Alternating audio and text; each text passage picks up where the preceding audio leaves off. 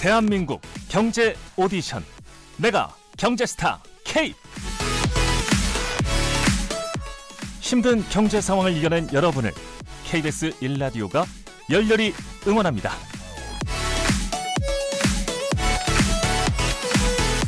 네, 안녕하십니까. 대한민국 경제 오디션 메가 경제스타 K. 저는 경제와 정의를 다잡는 홍반장 KBS 기자 홍사원입니다. 지난 7월부터 시작한 이 대한민국 경제 오디션 내가 경제스타 K가 여러분이 보내주신 관심 덕분에 지금 아주 순항하고 있습니다. 어려운 경제 상황 속에서 희망과 위로가 되어드리고자 준비한 대한민국 경제 오디션 내가 경제스타 K로 많은 분들이 지금 사연 보내주고 계신데, 그동안 KBS 1라디오 홈페이지 내가 경제스타 K에 남긴 여러분의 사연들을 선별해서 매주 경제쇼 플러스 시간에 소개해드렸습니다. 오늘은 드디어 10월 장원 10분을 뽑는 날입니다. 어떤 분이 월 장원이 돼서 상금 50만 원을 받아가실지 지금부터 좀 살펴보겠습니다. 함께할 두 분입니다. 김영익 서강대 경제대학원 교수 나오셨습니다. 안녕하세요. 네, 안녕하십니까. 그리고 오늘도 사연 읽어주시는 사연 요정 오윤혜 씨 나오셨습니다. 안녕하세요. 네, 안녕하세요. 오윤혜입니다. 오늘은 네. 김 교수님한테 너무 날카로운 질문을 하시는 날 아니니까 네. 사연 읽는데 좀 충실해 주시고. 네, 알겠습니다. 자, 김영익 교수님은 내가 경제스타K 여기 지금 심사위원으로 활동하고 계시잖아요. 예. 심사 계속 하고 계시잖아요. 매주. 예. 예, 경제 환경 어려운데요. 모든 분들이 정말 열심히 새로운 삶을 많이 개척해가고 있다. 이런 생각이 많이 들었고요. 그런데 늘 고민입니다. 정말 좋은 사연을 보내주시는데 어떤 사연을 뽑아드려야 될지. 그리고 다른 심사위원님들도 계시는데요. 이분들하고 제가 뽑는 사람하고 뽑는 분들하고 좀 차이가 있거든요. 그래서 어떤 때는 많은 차이가 있어요. 그래서 여기 담당자분한테 제 가중치는 조금만 주시고 다른 분 가중치를 많이 주세요. 아, 그래요? 김 교수님은 어떤 기준을 어떤 걸 좀 많이 그럼 보시는 편이에요? 진짜 현장 경험을 했느냐, 그리고 좀 진솔하게 쓰셨느냐, 그 다음에 조금 그 논리적으로 앞뒤가 맞느냐 이런 걸 좀 보거든요. 그래가지고 올 때마다 계속 제 엑셀에다가 계속 점수를 저장하고 거기서 점수를 뽑는데, 근데 저는 그렇게 열심히 뽑는다고 그랬는데도 이게 다른 심사위원들이 뽑는 거 분들 보니까요, 어떤 때는 차이가 많아요. 그래서 그걸 보면서 내 눈이 잘못됐구나. 그럴 리가 있겠습니까? 네. 그러니까 이게 소설이냐 아니냐 이걸. 그건 당연한 거고, 그러니까 소설인이 아니냐 이게 가장 중요하다 이거죠. 알겠습니다. 많은 분들이 자신 경험과 지혜에 담은 사연들 보내오고 있는데, 먼저 이번 주 들어온 사연 좀 살펴보겠습니다. 윤혜 씨가 먼저 좀 소개해 주실래요? 네, 젊었을 때 도전하지 언제 하냐라는 제목으로 대구광역시 북구에서 주 종관님이 보내주신 사연입니다. 8년 전 잘 나가던 대기업을 그만두고 한 달 동안 유럽 배낭여행을 다녀왔습니다. 주위에선 잘 다니던 대기업을 왜 그만두냐며 걱정도 많았지만 저는 유럽 배낭여행에서 인생길을 발견했습니다.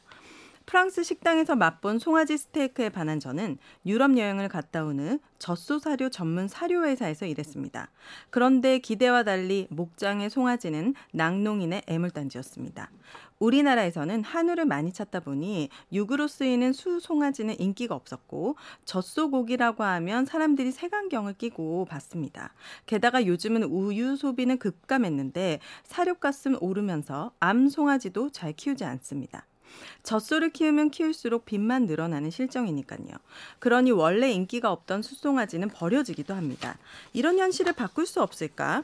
고민하던 저는 축산학과를 전공한 경험을 살려서 논문을 분석했고 낙농 선진국인 유럽도 같은 상황을 겪은 뒤 송아지 고기 문화가 생겨났다는 것을 알게 되었습니다. 하지만 국내에서는 송아지 고기를 생산하는 곳이 없었습니다.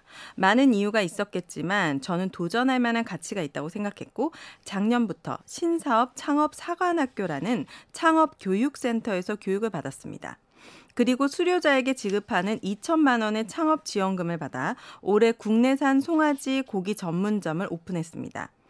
송아지 고기를 처음 접한 고객들은 이런 고기도 있냐며 낯설어했지만 송아지 특유의 부드러움에 매료된 고객이 늘어나면서 판매도 조금씩 증가하고 있습니다.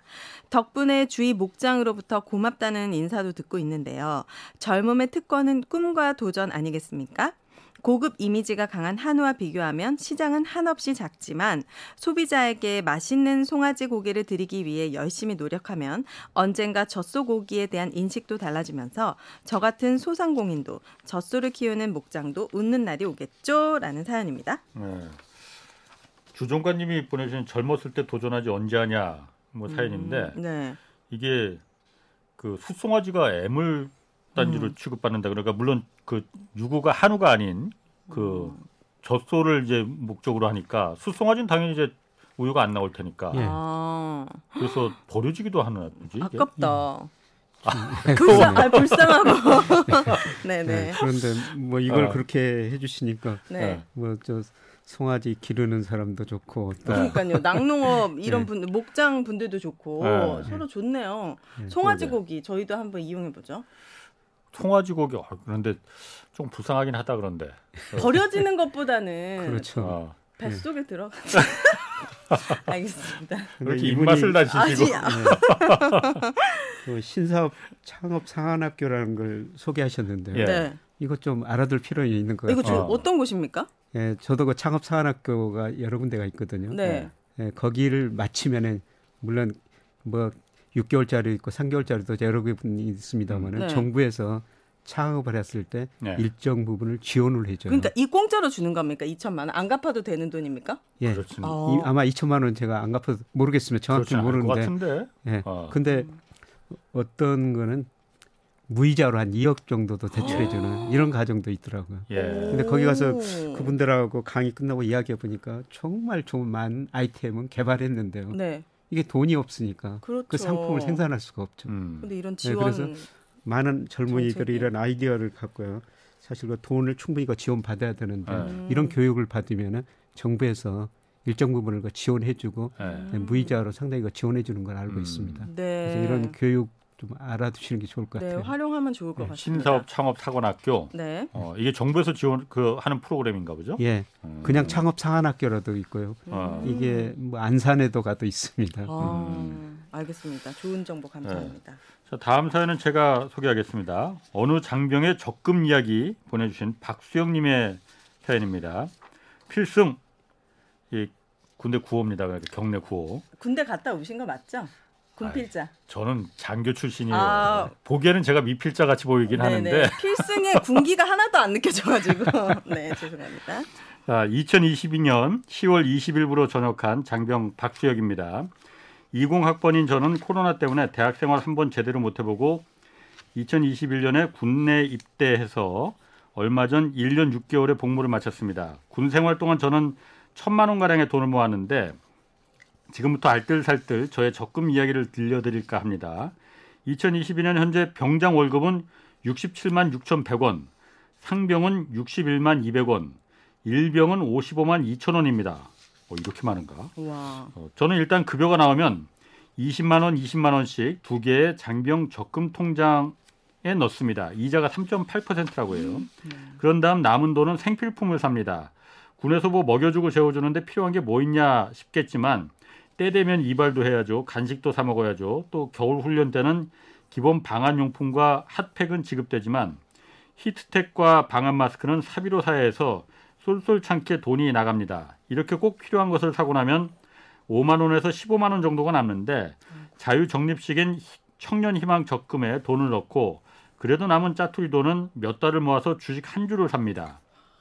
훈련이 끝나면 장이 마감한 때라 주로 예약 매수를 해둡니다. 중간에 코인의 유혹도 있었지만 참았습니다. 친한 선임이 알트코인으로 200에서 300% 터져서 PX에서 크게 한턱 쏘는데 정말 부럽더라고요. 반면에 그런데 코인으로 쫄딱 망한 병사도 있었습니다. 자기 돈으로 한 게 아니라 선임 또 후임들한테 꾼 돈으로 하다 보니까 이게 참 그렇더라고요. 그래서 아무튼 전역하고 나서 통장을 보니 만기된 장병 통장이 원금 기준으로 340만 원 또 240만 원 그리고 청년희망적금이 400만 원, 약 1,000만 원의 돈이 쌓였습니다. 돈만 쌓인 게 아니었습니다. 목돈이 되기까지 원금이 중요하다는 것, 또 불안한 미래 걱정을 해결하는 방법은 역시 실행력이다라는 걸 배웠으니까요.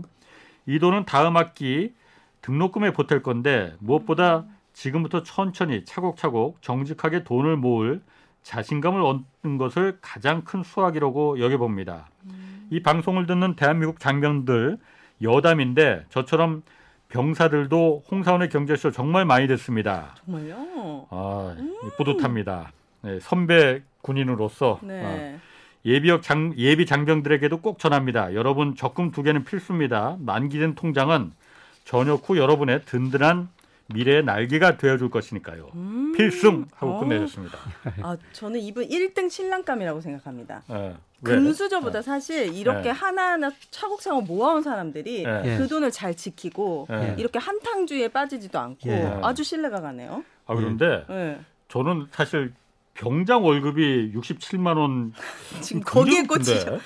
그 홍상훈 기자님 때는 얼마였는데요? 한 달에? 아, 저는 장교했으니까 월급이 나왔어요. 그래서 제가 그러니까 저는 40개월을 장교니까 40개월 길게도 했어. 네. 길게 의무복무 기간에 장교는 40개월이거든요.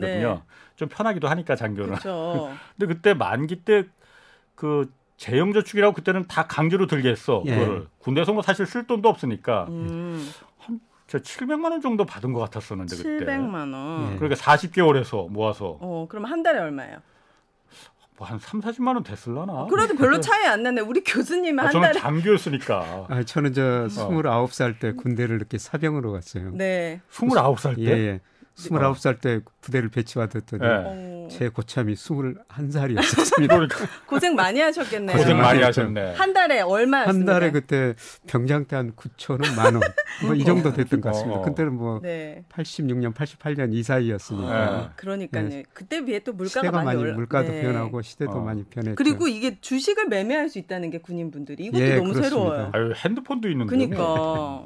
아무튼 군인 여러분도 너무 고생이 많으십니다. 이분 보니까 저 부모님한테도 효도했네요. 이 돈 가지고 등록금도 내고. 이 너무 이쁘잖아요. 네. 마음이. 그래서 이 돈의 의미를 알 것 같아요. 맞아요. 그래서 이 돈 가지고 또 등록금을 내니까 네. 공부하는 게 얼마나 비싸다 이걸 알고 공부도 열심히 하고 학점도 네, 잘 받을 것 같아요. 장학금도 받을 것 같습니다. 너무 이쁘네요. 네. 뭐 윤석열 대통령이 원래 공약으로 장병들 200만 원씩 올려준다고 했는데 67만 원에서 저는 그런데 67만 원도 사실 오늘 깜짝 놀랐어. 너무 많아가지고요. 네. 200만 원 올려주면은 1,000만 원이 아니고 그럼 한 3, 4천만 원 모아서 나올 수 있겠는데. 예, 그러겠네요. 아, 그래요? 그렇지. 아무튼 잘 모으셔가지고 나오셔서 또 좋은 데 쓰셨으면 좋겠습니다. 자, 다음 사연 더 만나보겠습니다. 네. 이번에 유은혜 씨가 소개해 주실까요? 소박한 행복을 이룬 나의 인생이란 제목으로 전영진 님이 보내주신 사연입니다. 제가 어릴 때 몇 년 동안 일을 하지 못했던 아버지 대신 어머니가 보험회사에 취업을 하셨고 실질적 가장이 되어야 했습니다. 어머니는 가정을 일으켜야 한다는 사명감으로 일에만 집중하셨고 그 결과 4년 만에 월세집에서 아파트로 집을 넓혔습니다. 그 사이 어머니는 회사에서 승진도 하고 강의까지 나가시게 되었죠. 그런데 기쁨도 잠시 중학교 3학년 때 저의 눈에 이상이 있다는 걸 알게 되었습니다. 진단 결과 병명은 망막색조변성증. 야맹증으로 시작해 점점 시야가 좁아지고 이후 실명이 되는 희소병이라고 합니다. 저와 같은 병을 가진 시각장애인은 국내에 약 2만 명 정도가 되는데요. 당시 의사선생님은 우리나라에서는 아직 치료법이 없다고 하더라고요. 저는 18살에 중도 시각장애인이 되었고 23살에 시력을 거의 상실하면서 건강도 더 나빠졌습니다. 앞으로 어떻게 먹고 살아야 할지 막막한 심정에 나쁜 생각도 많이 했었죠. 그야말로 어둠 속에 갇힌 느낌이었습니다. 그런데 어느 날 제 앞으로 가입한 보험이 있는지 살펴보라는 이모님의 말씀이 있었습니다. 그래서 어머니는 뒤늦게 제 보험을 찾아보셨고 제 앞으로 가입되어 있던 보험증서 2개를 발견하셨습니다. 어머니가 보험회사 입사 당시 최악의 상황을 대비해 제 앞으로 보험을 들어놓으셨던 걸 뒤늦게 발견한 건데요. 그 덕분에 저는 2006년부터 10년간 매년 장애인 보험으로 2,500만 원을, 2016년부터 지금까지 매년 1,500만 원의 보험금을 받고 있는데요.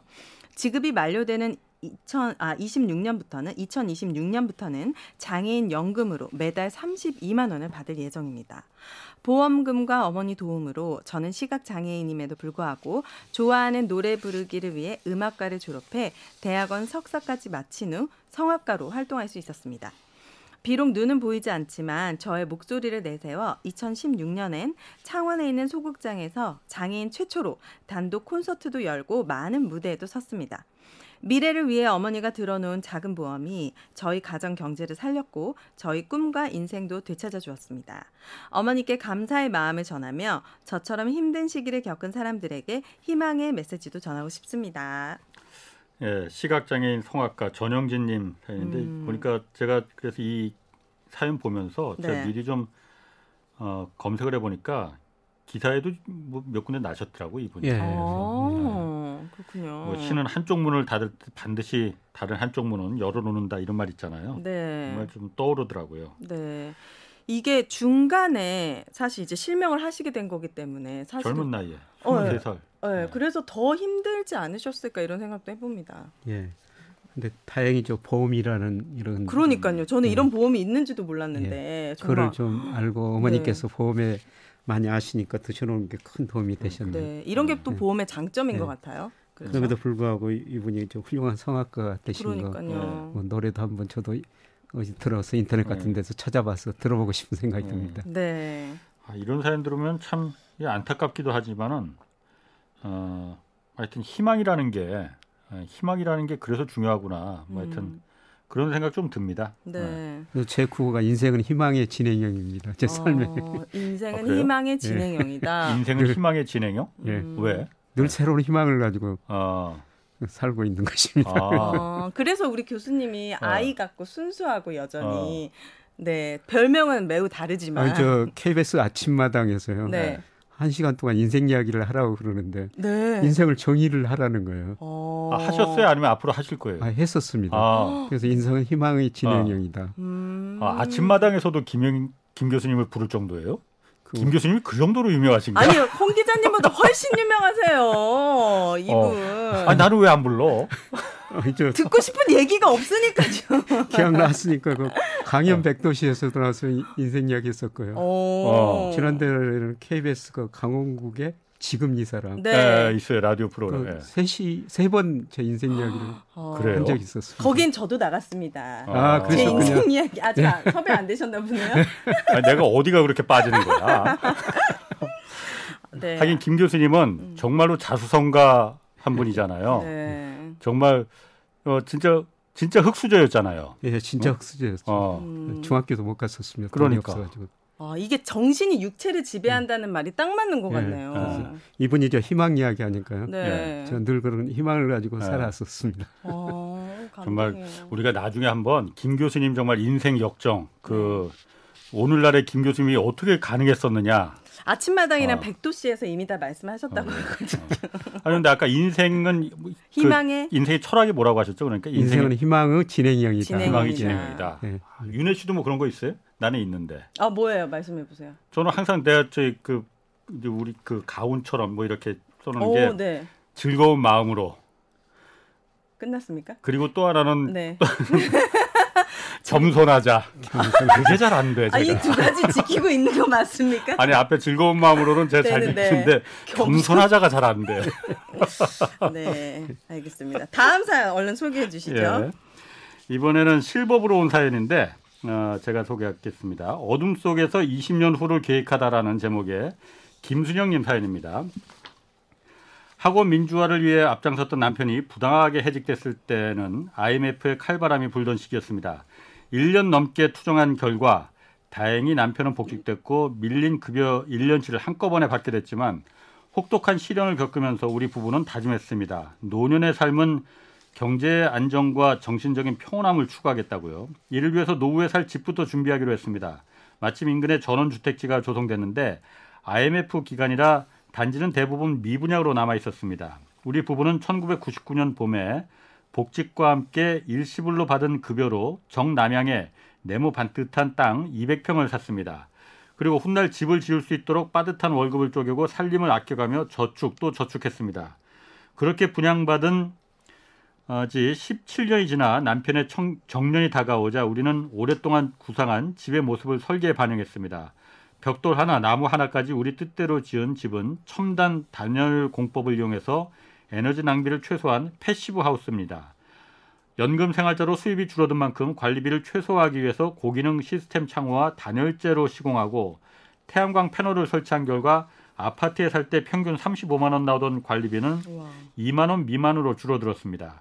우리는 퇴비도 직접 만들고 있습니다. 마당 한 모퉁이에 200리터 용량의 고무통 2개를 묻어서 음식물 쓰레기, 또 깎은 잔디, 제거한 잡초 등을 채우면서 농업기술센터에서 무료로 보급하는 유용한 미생물인 EM, EM이란 미생물이 있다고 합니다. 이걸 듬뿍 뿌립니다. 그러면 식물은 잘 자라되 병충해를 예방하는 퇴비가 만들어지는데 이 퇴비를 뿌린 마당에는 더덕과 토란 등 20가지가 넘는 채소와 매실, 사과, 포도 등 유실수가 자라고 있습니다. 시장에서 채소와 과일을 사지 않으니 식료품비도 절약됐습니다. 물 사용으로 수수료가 많을 것 같지만 생활용수는 정원 물주기용으로 재활용하고 빗물도 받아서 써서 수도료는 월 1만 원 내외입니다. 이렇게 주거가 안정되고 건강한 먹거리를 확보한 우리 부부는 삶 속에서 경제적인 안정과 마음의 평화를 누리는 노년을 살고 있습니다. 이렇게 실버부 김순영 님이 사연 보내주셨습니다. 와, 그 어느 책에서 보니까 소득을 높이려면 첫 번째 지출을 줄이고 네. 투자를 늘리라는 얘기를 본 적이 있거든요. 그러니까 지출을 줄이는 게 저는 이게 소득이 늘어난다고 생각을 못했는데 이게 이분들이 이걸 지금 실천하고 계시는 거잖아요. 지출이 확 줄었잖아요. 그렇죠. 35만 원 관리비에서 2만 원. 네. 물도 재활용. 네. 식료품비도 안 되고 다 자급자족. 네. 대단하신 분들입니다. 이분이 또 자기가 뭐 계획해가지고 집도 지으니까 다 의미가 있을 것 같습니다. 네. 예, 저도 뭐 집을 지어놨는데요. 저한테는 굉장히 의미가 있는데 네. 어떤 분들이 온다면은 집이 좀 적어가지고요. 네. 이거를 어떻게 그분들이 평가할까. 아. 네, 그런 생각이 들고요. 이제 겨울이 되니까요. 이게 연료비가 많이 들거든요. 아. 없을 때도 계속 틀어놔야 됩니까? 틀어놔야 돼요.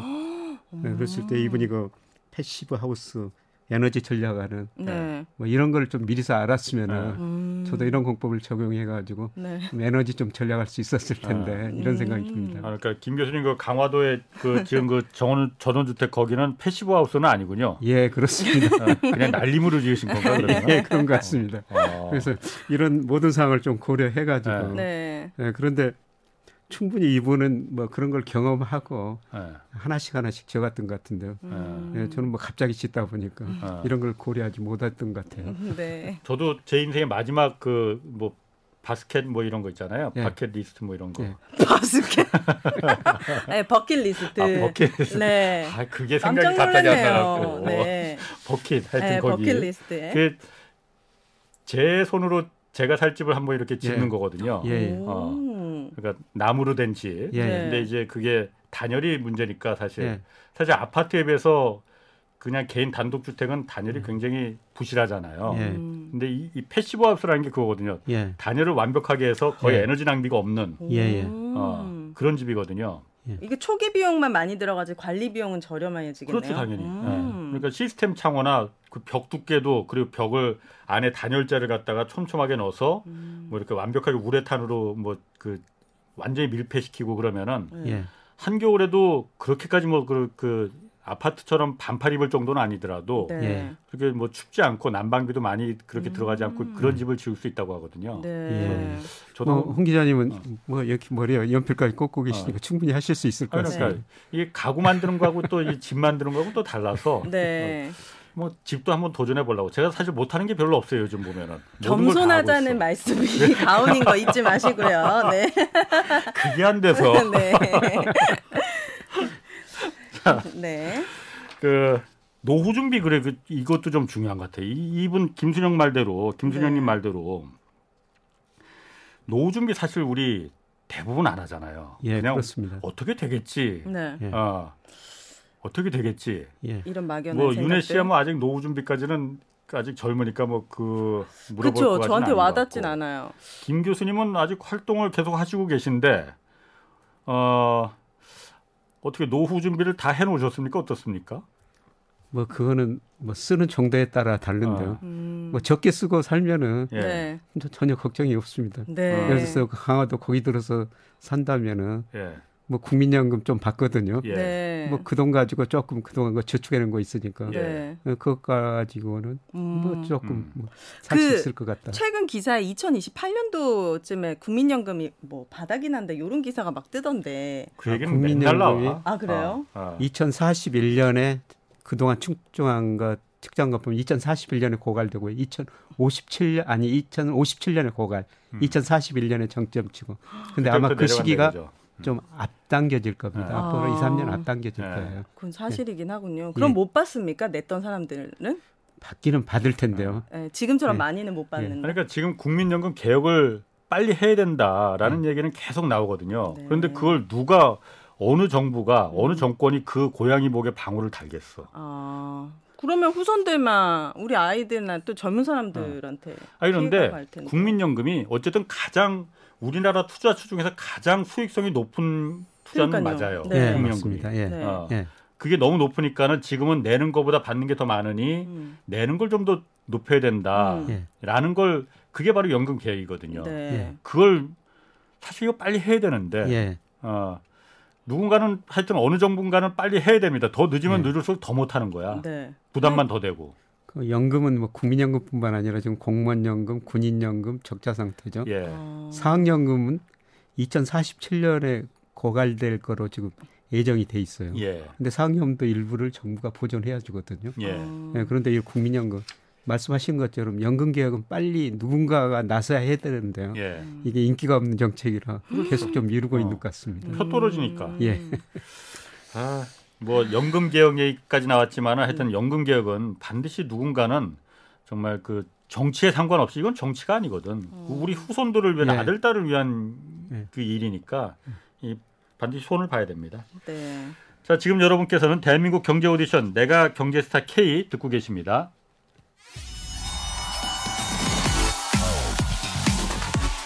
대한민국 경제 오디션 내가 경제스타 K. 여러분, 경제가 어려워서 힘드시죠? 그래서 준비했습니다. 대한민국 경제 오디션 내가 경제스타 K. 힘든 경제 상황을 이겨낸 감동 스토리, 우리 가정의 특별한 경제 공부법, 슬기로운 투자 아이디어, 경제와 관련된 이야기라면 모두 환영합니다. 총 상금 6천만 원을 준비했습니다. 여러분의 많은 참여 기다립니다.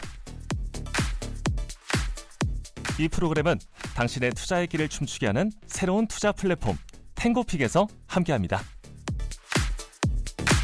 네, 대한민국 경제 오디션 내가 경제스타 K 앞으로 보내주신 자신만의 특별한 경제 스토리 소개하고 있습니다. 많은 분들이 다양한 사연들을 보내주셨고 그중에서 선별해서 매주 홍사원의 경제쇼 플러스 통해서 여러 사연들이 소개되는데 어떤 내용들이 좀 소개됐었는지 간략하게 좀 전해드리겠습니다.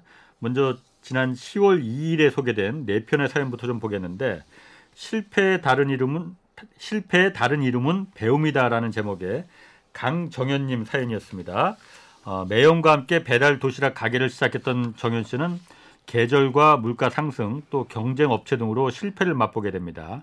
직장을 잃고 일에 대한 스트레스가 늘자 술과 담배로 일상을 보낸 결과 이 폐질환과 심장질환까지 얻게 되는데, 이후 건강 회복을 위해서 원래 코스를 찾던 중에 제주 창업 프로젝트를 발견해서 교육에까지 참여해서 더 많은 지식과 노하우를 쌓고 창업의 기회까지 얻게 됐다고 해요. 계약 기간이 끝난 지금은 새로운 일에 도전하고 있는데 그동안의 실패 경험까지 교훈 삼아서 더 큰 발전을 이루겠다는 열정 가득한 이야기 들려주셨습니다. 다음은요. 여보, 우리 퇴사하고 치킨집이나 차릴까 락급쇼라는 제목으로 보내주신 최호림님의 사연입니다.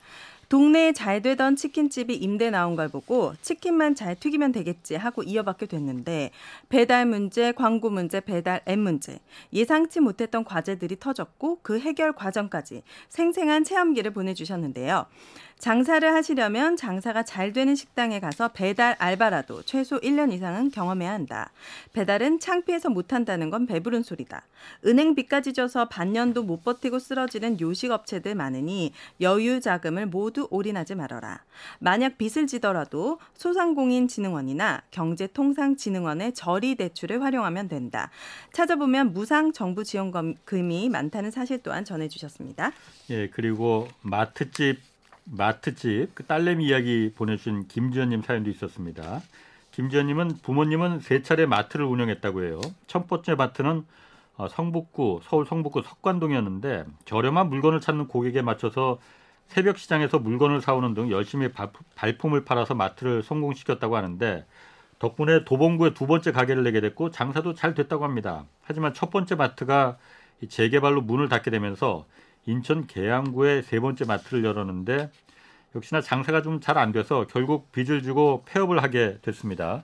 열심히 일한 결과가 빚이라는 사실에 김지현님의 부모님 처음에는 허무함을 느꼈지만 곧 자리를 털고 일어나서 지금은 마트 배달원과 계산원으로 일하고 계신다고 합니다. 열심히 살아도 한순간의 실패로 폐업에 내몰리는 자영업자의 삶은 요즘처럼 쉽게 돈을 벌려는 시대에 미련해 보일 수도 있겠지요. 하지만 김지현님은 성실함을 무기로 열심히 살아가는 자영업자야말로 우리나라 경제를 움직이는 힘이고 또 자영업자의 땀과 눈물이 웃음과 보람으로 돌아오는 그런 세상이 되길 바란다면서 사연 보내주셨었습니다. 네, 다음 사연은요. 내 나이 63 유튜브 크리에이터 도전기를 보내주신 백영기님의 사연입니다. 65세 너튜브 크리에이터인 백영기님이 유튜브를 도전한 것은 2년 전이었습니다. 젊은 시절 사진 작가를 꿈꿨던 백영기님이 유튜브가 인기를 끌자 도전하고 싶은 바람을 가지셨다고 해요.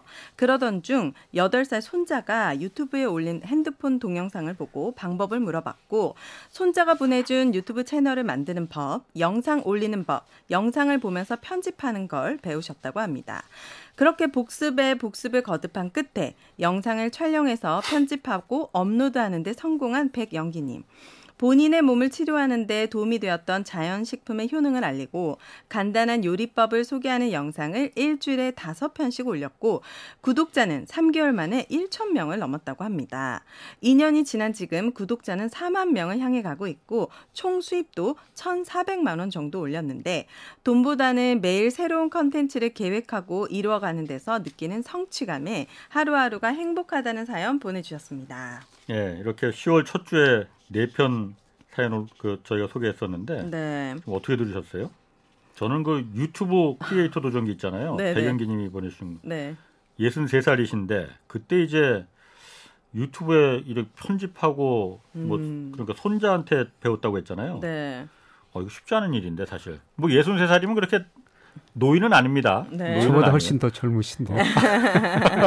심지어 일주일에 5편을 올린다는 거는 이건 대단한 부지런함과 성실함이 아니면 힘들거든요. 그러니까. 네. 그래서 이 사연이 나는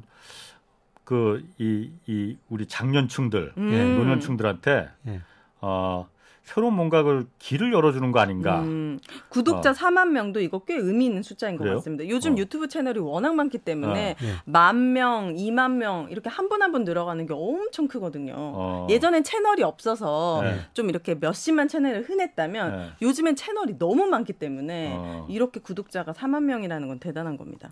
김 교수님도 그 유튜브 채널 지금 운영하고 계시죠? 예, 저 66세인데요. 올해 네. 시작했습니다.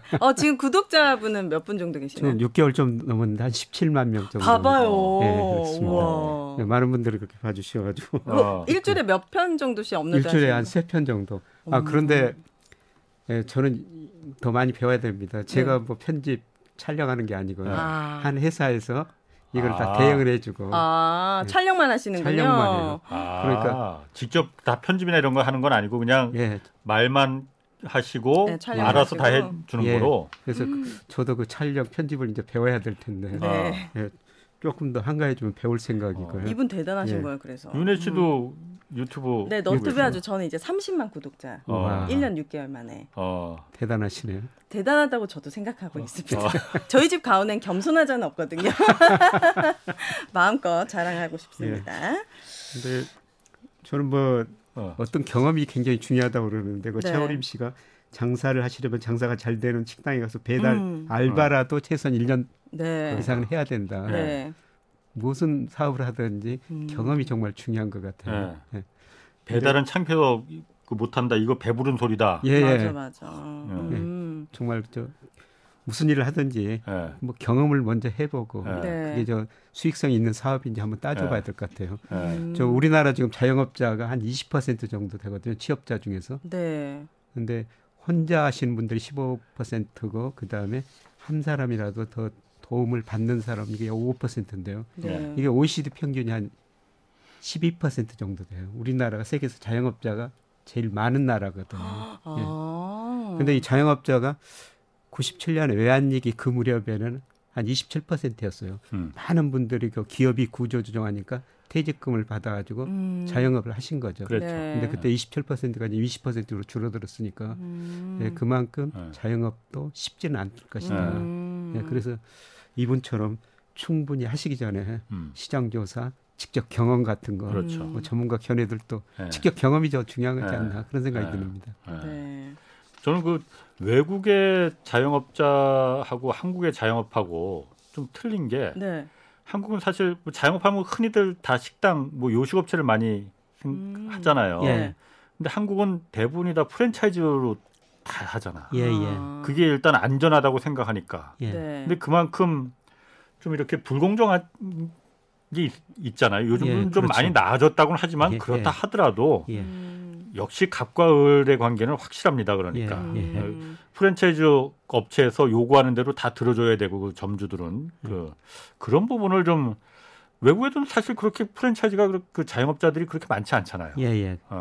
그 부분을 좀 국가가 좀 이렇게 좀 그 조정을 해주는 기능이 좀 필요한 거 아닌가. 왜냐하면 예. 프랜차이즈 자영업자들이 워낙 많으니까 예, 예. 그 부분이 좀 필요한 거 아닌가 그런 생각이 좀 들더라고요. 예. 네. 맞는 말씀이십니다. 네. 자, 이어서 10월 9일에 소개된 사연도 좀 살펴보겠습니다. 부수입으로 결혼의 꿈을 이루다라는 제목의 안혜민 님이 보내주신 사연입니다. 안혜민 님은 결혼 준비를 위해서 월급 외 수입에 관심을 갖게 되면서 예비부부가 함께 다양한 부수입 활동을 시작하게 됩니다. 첫 번째는 회사의 추가 수당 제도를 활용해서 업무 관련 자격증을 취득해 추가 수당을 받는 것은 물론 연구원이라는 직업 특성을 살려서 특허 보상을 내고 보상금도 받고 있다고 합니다.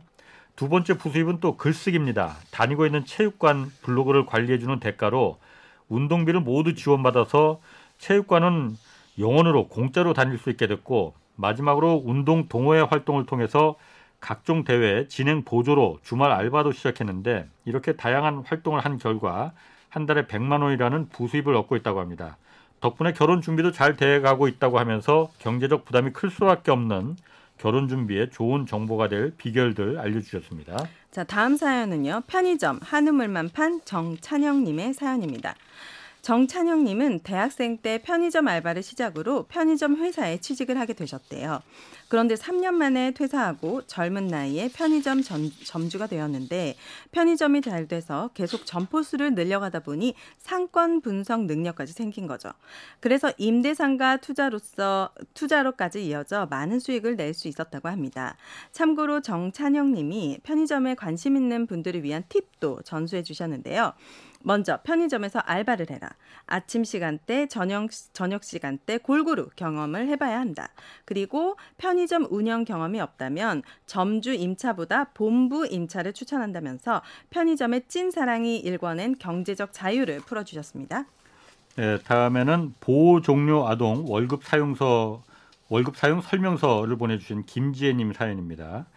18년 전 자립 준비 청년, 즉 보호 종료 아동이었던 김지혜님은 300만 원의 생활 정착금을 받고 사회로 떠밀려 나오게 됐습니다. 그 돈으로 대학 첫 등록금을 내고 나니까 남는 게 없었던 김지혜님은 돈 때문에 전전긍긍하고 매사에 자신감이 없었다고 해요. 그러다 부정적인 생각을 바꾸는 계기가 있었는데 이게 하나뿐인 동생이 아파서 수술을 받게 됐는데 딱한 사정을 알게 된 주위 분들이 마음을 보태주셔서 무사히 병원비 마련했다고 합니다. 덕분에 희망을 품게 된 김지혜님은 열심히 일하고 공부해서 장학금을 받고 학교를 졸업했고 현재는 안정된 직장에서 10년째 일하고 있다고 합니다. 소망을 갖고 열심히 살다 보면 희망은 보이니까 자립준비 청년을 비롯한 모두가 힘내자는 사연 보내주셨습니다. 자, 다음은요. 뼈아픈 브릭스 펀드의 추억담을 보내주신 김주철님의 사연입니다.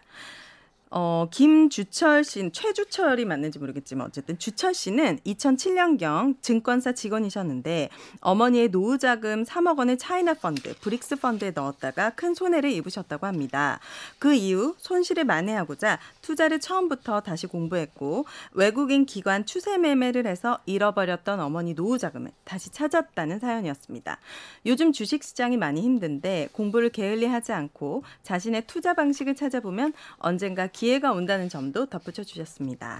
네 편의 사연 중에서 김 교수님 어떤 사연이 좀 와닿으셨나요?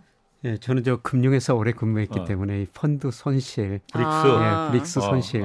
예, 그때 뭐 한 금융회사가 뭐 중국 펀드 좋다고 해가지고 굉장히 많이 모았지 않습니까? 그러니까 저도 옛날에 그 봉주루 차이나 펀드인가 뭐 있었어 그런 거. 예, 그래가지고 크게 그 예를 들어 중국의 상하이 종합주가 지수가 이 회사들이 저 중국 펀드 만들 때 6천이 넘었었어요. 예, 그런데 2008년 글로벌 금융위기가 오고 그렇죠. 중국 구조조정한다고 1,600까지 떨어져 버린 적이 있었거든요. 정말 큰 손을 입혔죠.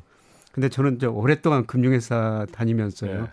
금융회사들이 어떤 펀드 캠페인이나 금융상품 펀드 캠페인을 하면은 거기에는 가입하시지 말라는 겁니다. 왜냐하면은 제일 좋을 때 그 상품 가격이 굉장히 많이 올랐을 때 꼭 뒤늦게 펀드 캠페인을 하거든요. 왜냐하면 그때 해야지 돈이 모이기 때문입니다. 그런데 그런 펀드 캠페인을 할 때 꼭 펀드를 가입하면은 그 상품 가격이 거의 정점 무렵이었었어요. 그게 정점이다? 아, 그렇군요. 그래서 어떤 금융회사들이 이러이러한 요새는 좀 많이 달라졌겠지만은 뭐 금융상품 펀드 캠페인을 하면은 좀 그거는 꼭지에 올라가 있다라고 보면 되는 거예요. 안 하는 게 맞는 거군요. 그래서 요새 같은데 좀 주가가 많이 떨어졌지 않습니까? 이분도 공부 많이 하셔야 된다고 그러는데요. 사실 요새 같은데 이제 주가가 많이 떨어지고 저평가됐으니까 이럴 때 캠페인 같은 걸 해야 되죠. 그런데 이럴 때 해봤자 돈이 안 몰려요. 안 모이니까. 그러니까 못 합니다. 근데 항상 좋을 때 하거든요. 대표적으로 그 2006년, 2007년에 우리나라 모든 은행이 주식형 펀드 캠페인을 했었어요. 그래서 은행들이 우리 그 은행의 저축성 예금을 주식형 펀드로 돌려놔가지고 2008년 8월에 144조까지 모았었거든요. 우와, 그러니까 그 돈 가지고 자산운용사들이 주식을 사고 주가가 엄청 올랐었죠. 그런데 이기가 오면서 주가가 폭락했지 않습니까? 그래서 정말 많은 분들이 그 당시 주식형 펀드 가입했는데 실망하고 다 떠난 겁니다. 주식형 펀드가 72조까지 떨어졌고요. 지금도 올라봤자 한 93조 안팎이에요. 144조까지 갔던 게. 제가 드리고 싶은 말씀은 요새는 좀 달라졌겠습니다만 금융회사들이 펀드 캠페인, 뭐 금융상 펀드 캠페인 할 때는 그 상품 가격이 정말 수익률이 좋다.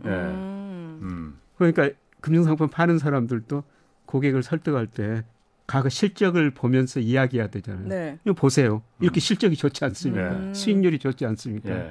그렇게 자랑할 때는 그 상품 가격은 이미 많이 올라 있을 때라는 겁니다. 그러니까 펀드가 요즘은 그러니까 뭐 라이미니, 디스커버리 손해본 펀드들이 많아서 일반 보통 사람들도 아 펀드라는 게 손해를 볼 수도 있구나라는 걸 알고는 있지만은 대부분 은행에서 그 권유할 때 이거 굉장히 안전하다. 대한민국이 망하지 않는 한 절대 이거는 그 손해 안 본다라는 거로 꼬드기거든요. 라인 펀드도 그랬어요. 그때 삼성전자, 현대자동차 이런 데 투자하니까 이런 데가 망하겠느냐. 대한민국 망하기 전에는 이거 절대 떼이지 않는다 했는데 그 결국은 삼성전자, 현대차가 투자한 게 아니고 맨 이상 듣보잡 이제 그 코스닥 주가 조작하는 종목들 이런 데다 막 해갖고 한탕 하려다가 저게 그냥 사달이 나버린 거거든요. 본인이 그러니까 공부해서 금융회사들이 많은 상품을 팔 때요. 그 파는 직원이 그 상품 구조를 제대로 이해도 못하고 팔고 있어요. 그럴 때 그냥 그 상품 사라고 그러면 이 상품 구조를 내가 이해할 수 있을 정도로 당신이 한번 쉽게 설명해봐라. 그 정도 좀 물어보고 펀드를 가입하셔야 됩니다. 상품에. 그러니까 이게 사실 그 제가 라임 펀드 그 취재하면서 라임 펀드는 완전 사모 펀드잖아요. 정말 옛날에는 그 금융계 꾼들 막 정말 조지 소로스 뭐 이런 사람들이 거기 꾼들만 모여서 해라. 그래서 굉장히 기준도 높았잖아요. 뭐 예. 최소 납입금도 5억 원이 넘어야 되고 막 이러는데 네. 갑자기 이게 그 산업자본 육성한다고 예. 납입금도 1억으로 확 낮춰버렸어. 예. 그리고 아무나 막 자산운용에서 펀드 만들어서 팔 수 있게끔 막 해버리니까 예. 거기 이제 막 코 묻은 돈이 막 들어가기 시작한 예. 거였거든요. 예. 근데 그걸 갖다가 판매를 자산운용사나 펀드 운용사들이 하는 거 아니잖아요. 예. 은행들, 증권사들이 하거든. 예. 그러니까 일반 사람들은 저 같은 사람들은 믿어요 다. 예. 이거 은행에서 설마 은행에서 이거 권유하는데 이게 뭐 부실한 걸 뭐 권유하겠어? 김 교수님 말씀하신 대로 은행 판매 직원들이 그 펀드가 뭔지 잘 몰라요. 예. 그냥 그 수수료 때문에 은행들 수수료 때문에 하나라도 더 파는 거야. 이게 위험하든 안 하든. 특히 사모펀드 같은 건 진짜 조심해서 들어가야 되는 거거든요. 네. 그렇게 피해를 보면 처벌해야 되는 거 아닙니까? 처벌 중 아니 그러니까 그거를 네. 사모펀드 그래서 라임 사태 이후로다가 다시 기준은 좀 올려놓긴 했어요. 정말 다시 꾼들만 이제 거기서 돈놀이 네. 해라 하고 뭐 제가 꾼이라고 하니까 너무 좀 표현이 좀 그렇긴 하지만은 네. 이 펀드 같은 거는 정말 조심해서 좀 네. 가야 된다는 거. 자 다음 사연도 좀 소개하겠습니다. 10월 16일에 소개된 사연. 첫 번째 나무는 행복 제조기다라는 사연 이동경님 사연이었습니다. 실내 건축 디자이너였던 이동경님은 2008년 대기업인 발주처의 관리 부실로 화재가 발생해서 오픈을 앞둔 프로젝트가 잿더미로 변하는 아픔을 겪었습니다. 몸과 마음을 추스르기 위해서 아내가 아는 꽃집에서 일을 돕던 이동경님은 나무 농장을 찾아다니면서 나무에 대해서 배우기 시작했고 2년 뒤 오래전 사두었던 땅에 정원을 만들었다고 하는데 고객의 선호도를 조사해서 다양한 나무를 심고 정원 만들기가 막막하다는 고객에게는 DIY 정원을 만들기를 알려주고 집이나 공장을 짓고 또 리모델링을 하는 고객에게는 디자인에 관한 정보와 조언을 아낌없이 해주면서 매출을 늘리고 있다고 합니다. 그렇게 12년째 나무를 키우며 살아가는 이동견님에게 나무는 몸과 마음을 고쳐준 병원이자 노후를 책임져줄 통장이고 보험으로 행복을 만들어주는 행복 제조기라는 사연 보내주셨습니다. 네, 다음 사연입니다. 명태교사 투자클럽이란 제목의 배수경님의 사연입니다.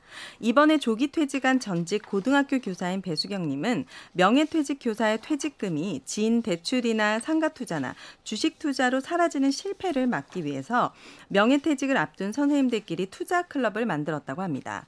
같은 학교에서 근무했던 인연으로 모인 7명의 선생님은 커리큘럼까지 만들어서 한 학기 동안 열심히 스터디를 하며 투자를 할 때 주식성 자산과 비주식성 자산을 7:3으로 놓고 한 달에 한 번씩 재조정하는 시스템을 만들었고요. 주식, 채권, 원자재 등 자산을 분산하고 지역, 섹터, 종목을 분산하는 등 4가지 분산의 원칙도 철저히 지키며 투자한 결과 지금 같은 하락장에도 괜찮은 수익률을 거두었다고 합니다. 더 좋은 건 함께 공부하면서 서로가 서로에게 동기도 부여하고 장기적으로 시장을 보는 마음가짐도 갖게 됐다는 배수경님. 본인의 경험을 토대로 퇴직을 앞둔 분들에게 지인들과 투자 클럽을 만들어서 함께 금융을 공부하자는 제안을 해주셨습니다. 네, 그리고 잔머리는 절대 온머리를 이길 수 없다는 손승곤님 사연이었습니다. 23살에 돼지갈비집에서 아르바이트를 했던 경험을 살려서 28살에 오리고기집을 낸 손승곤님은 조류독감으로 식당 문을 닫게 됐습니다. 이후 월세를 주는 것보다 내 건물에서 장사하자라는 다짐을 갖게 됐고 2011년에 가진 돈과 좀 빚을 더해서 땅을 사서 건물을 짓고 온전히 자신의 사업장을 갖게 됐습니다. 그런데 잊을만 하면 이 조류독감 문제가 발생해서 수입에 지장이 생기자 1층엔 정육점, 2층에 정육식당을 열었는데 코로나19로 인해서 힘든 시가 또 있었지만은 포장 손님과 식당 손님을 한 번에 잡은 계기가 돼서 코로나가 발생했을 때도 생계에 큰 영향을 받지 않았다고 합니다. 잔머리로 사업을 시작한 게 아닌 경험으로 쌓은 기술 그리고 온머리를 쓴 덕분에 부족함 없는 생활을 할 수 있었다는 그런 사연 보내주셨습니다. 레버리지의 무서움이란 제목의 설지희님의 사연입니다. 설지희님이 대구에서 식당을 하는데 코로나가 닥쳐서 손님이 끊기고 식당 내부 공사를 했는데 공사 대금이 커지다 보니 코인에 관심을 갖게 되셨다고 합니다. 그 전에도 취미 정도로 코인을 하셨는데 그땐 수익이 좋았었대요. 그러나 본격적으로 큰 돈이 들어간 이후로는 계속 마이너스. 그 마이너스를 메우기 위해 마지막 한 방울을 위해 레버리지를 썼고 결국 원금을 다 잃으셨다고 합니다. 욕심을 버리고 투자는 여유 자금으로 해야 한다는 점을 강조해 주셨는데요. 새겨들어야겠습니다. 네. 내 편 중에서 레버리지 투자의 무서움, 저는 이게 네네. 사실 좀 제일 좀 와닿더라고요. 레버리지라는 게 그냥 빚이잖아요. 예, 그렇습니다. 예, 레버리지하니까 뭔가 좋아 보여. 근데 이게 제일 무서운 투자라는 거죠. 네, 무서운 거죠. 방향이 맞았을 때는 돈을 벌 수가 있는데 네. 방향이 틀리면 모든 돈을 다 잃어버릴 수가 있는 거죠. 불확실성이 높은 시대는 레버리지는 정말 안 하는 게 맞아요. 좋습니다. 네. 그 요즘이잖아요, 그러니까. 예, 네. 그렇죠. 한 방에 그냥 간다 이거죠. 예. 그렇죠. 원금을 다 잃으셨다고 하잖아요, 이분은. 예. 원금까지. 아니, 요즘 같은 고금리 인플레이션 시대에 그 요즘 예금 적금 사실 굉장히 거기도 돈이 많이 몰린다면서요. 예, 그렇습니다. 여기 뭐 꿀팁 같은 것도 있어요. 그러면 적금 같은 거 그냥 다 들면은 그냥 다 되는 건가? 예. 요새 금리가 은행 금리가 뭐 4 내지 5%, 일부 저축은행은 6% 이상도 네. 주더라고요. 예. 그래서 저축은행 가보니까 지금 6%, 8% 은행 가입, 예금 가입하려고 줄 서 있대요. 근데 제가 보기에는요, 예. 우리 경제력에 비해서 지금 금리가 너무 높거든요. 예, 우리 잠재 성장이 2%대로 뭐 1%로 진입하는 과정이 이런 걸 보면 이런 고금리가 오래 갈 수가 없습니다. 예, 그래서 이럴 때 가입해야 됩니까? 가입 빨리 하셔야 돼요. 아, 그래요? 저도 어제 5년짜리 가입했습니다. 아, 그래요? 네. 근데 5년짜리 적금을? 예. 적금이 아니고 한 번에 가입하는 거죠. 예금. 그러니까 1년 가입하면은 그 은행에서 4.6%를 주는데요. 네. 5년 동안 계속? 5년 하면? 5년은 4.5%로 좀 낮더라고요. 근데 제가 5년 후에를 우리 금리를 전망할 때 예. 이 금리보다 훨씬 낮아질 겁니다. 예, 그래서 지금 여유자금 있는 분들은 예. 빨리 예금 드시는 게 예, 좋을 것 같습니다. 그렇군요. 좋은 팁이네요. 그럼 은행들은 그럼 그런 걸 예상 다 은행들도 할 거 아니에요. 그런데 왜 5년짜리를 그렇게 오래 많이 주지? 금리를? 5년짜리는 더 낮다고 하잖아요. 돈을 끌어들이기 위해서요. 은행이 지금 경쟁적으로 금리를 올리고 있습니다. 이거는 나중에 또 분명히 문제가 발생할 거예요. 예. 나중에 보면은 그 금리를 못 내주게 됩니다. 예. 그만큼 수익을 낼 수가 없어요. 그럼 어떡합니까? 예? 그러면 은행이 손해 보는 거죠. 아, 손해 보고 이렇게 비싼 상품 파는 은행들. 손해 보는 날도 있어야죠, 은행이. 맨날 돈만 버는 날보다는. 네. 저는 이 김지혜님 사연이 엄청 감동적이었거든요. 보호 아동 종료 하셨던 주변에 그런 선의가 한 사람의 인생을 살린 거니까 예. 요즘 같은 시대에 선의가 또 좀 약한 이웃들에 대한 그런 공감하는 마음이 많아졌으면 좋겠어요. 예. 자, 그리고 10월 23일에도 4편 소개됐었거든요. 김준성 님이 중고거래 앱 통해서 네. 당근 거래 통해서 판매 거래에 성사할 때마다 중학교 3학년 딸에게 생활 속의 경제교육하는 방법 전해주셨고요. 또 네. 버스 운전기사인 안재현 님은 환경을 보호하기 위해서 자동차 없애고 전기 자전거를 사서 출퇴근하신다. 이런 사연 전해주셨습니다. 그리고 경기도 고양시에 사시는 최찬희 님은 평범한 아내로 엄마로 살아가다가 남편분의 갑작스런 퇴사로 생활고를 겪으셨고 이후 단추공장도 해봤다가 앵고로 빚만 지시고 당시 유행했던 김밥집 시작하셨습니다. 그러면서 내 집도 사고 내 가게도 마련하고 투자로 일확천금을 노리는 시대에 일의 중요성을 강조하는 사연 보내주셨고요. 학원에 안 다녔던 그 아이는 이라는 제목으로 보내주신 정상은님은요. 어려운 가정 형편으로 학원에 다닐 수 없었던 초등학교 시절 방과 후에 그림을 그리던 시간들이 경험들이 지금의 자신을 만들었다며 꿈을 찾을 수 있었던 소중한 경험담 들려주셨습니다. 네, 이렇게 지금까지 총 20편 사연 소개해드렸습니다. 네. 이 중에서 이제 오늘 10편을 월 장원으로 이제 뽑겠습니다.